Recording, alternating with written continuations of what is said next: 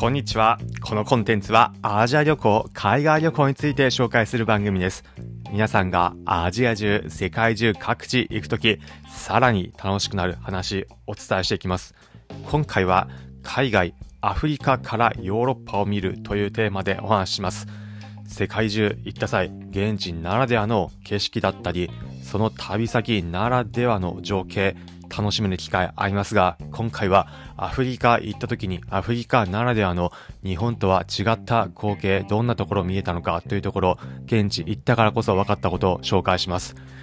海外いろんなところ行くの好きだという方、また世界中の観光スポット興味あるという方、ぜひ視聴してみてください。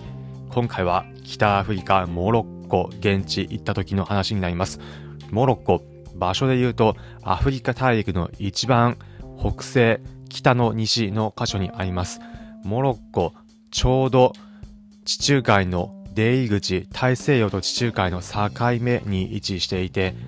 向かい側、反対側はスペインになります。そのモロッコ、一番北西側にある都市、タンジェという町に行った時の話です。タンジェの町、ちょうど地中海と大西洋の境目の海沿いのところ、展望台になっている箇所いくつかあり、そこから海眺めてみました。現地行ったらなんと対岸側が見えました。対岸側、それこそまさにユーラシア大陸一番端にあたるスペインになります。アフリカからこの目で、肉眼で対岸のスペイン側見ることができました。くっきり見えるというよりは、さすがに距離があるのでぼやっとした感じではありますが、ちょうどジブラルタル海峡を挟んだアフリカ側のモロッコからヨーロッパ、スペインの端の部分見ることできました。日本でも見ようと思えば見れる機会はありますが、大陸と大陸の間を見るというような景色、現地ならではのものでした。日本でも遠くに浮かぶ小島だったり、そういったもの、海沿いのからの展望台で見えるところはありますが、ちょうどヨーロッパ大陸とアフリカ大陸の間を眺められるというところ、歴史などもあり感じるところでした。過去の歴史で言えばレコンキスタと言われているようなところで、もともとスペインの一部がイスラム勢力下であったところがキリスト勢力の変わったいったところも、こういったジブラルタル海峡を挟んだ側で対岸見えるところも近いし、それぞれ影響し合っていたんだなということも感じないところでした。皆さんも過去に自分が知っていたことを、歴史だったり現地行くと点と点が線につながるような感覚で楽しめますので、現地行かれた際は展望台行くなり、過去の歴史のところ、関係あるところ行ってみるところおすすめです。モロッコ行った際はタンジェの街、対岸、ヨーロッパとアフリカの近さ感じないところもありおすすめです。タンジェも過去ご存知の方いるかもしれませんが、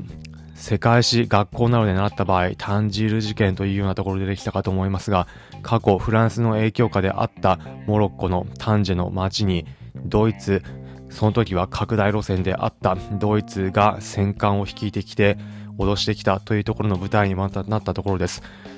そういったこともヨーロッパの近さなども関係してくると、現地でも実感として感じられることになってきます。世界史だったりテレビで見たようなところ、ここ行きたいなと思っていたようなところ、現地行くとそれが自分自身の記憶に実感できるものとして蓄積されていくのも海外旅行行く時の楽しみです。皆さんも現地行かれた際は、特にモロッコなど歴史の舞台になったところもあるので、歴史好きな方はおすすめです。ということで、最後に今回のまとめです。今回は海外、アフリカからヨーロッパを見るというテーマでお話ししました。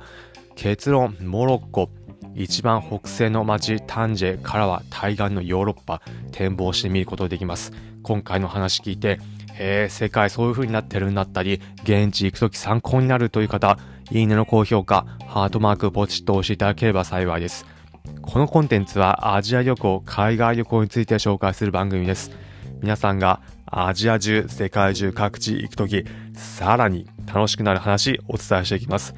例えば現地でおすすめのグルメだったり、日本人として行って楽しいと感じる観光スポット情報、また現地もしも皆さんがどういったことを体験することになるのか、特に日本人目線で日本人は現地でどんな扱いを受けるのかといったこと、皆さんが疑似海外旅行体験気分味わえるエピソード、現地行ったからこそ分かることをお伝えしていきます。面白そうだったり、また聞いてみようかなという方はぜひこの番組フォローボタンポチッと押してみてください。それでは今回お聞きいただきありがとうございました。また次回アジア中、世界中各地でお会いしましょう。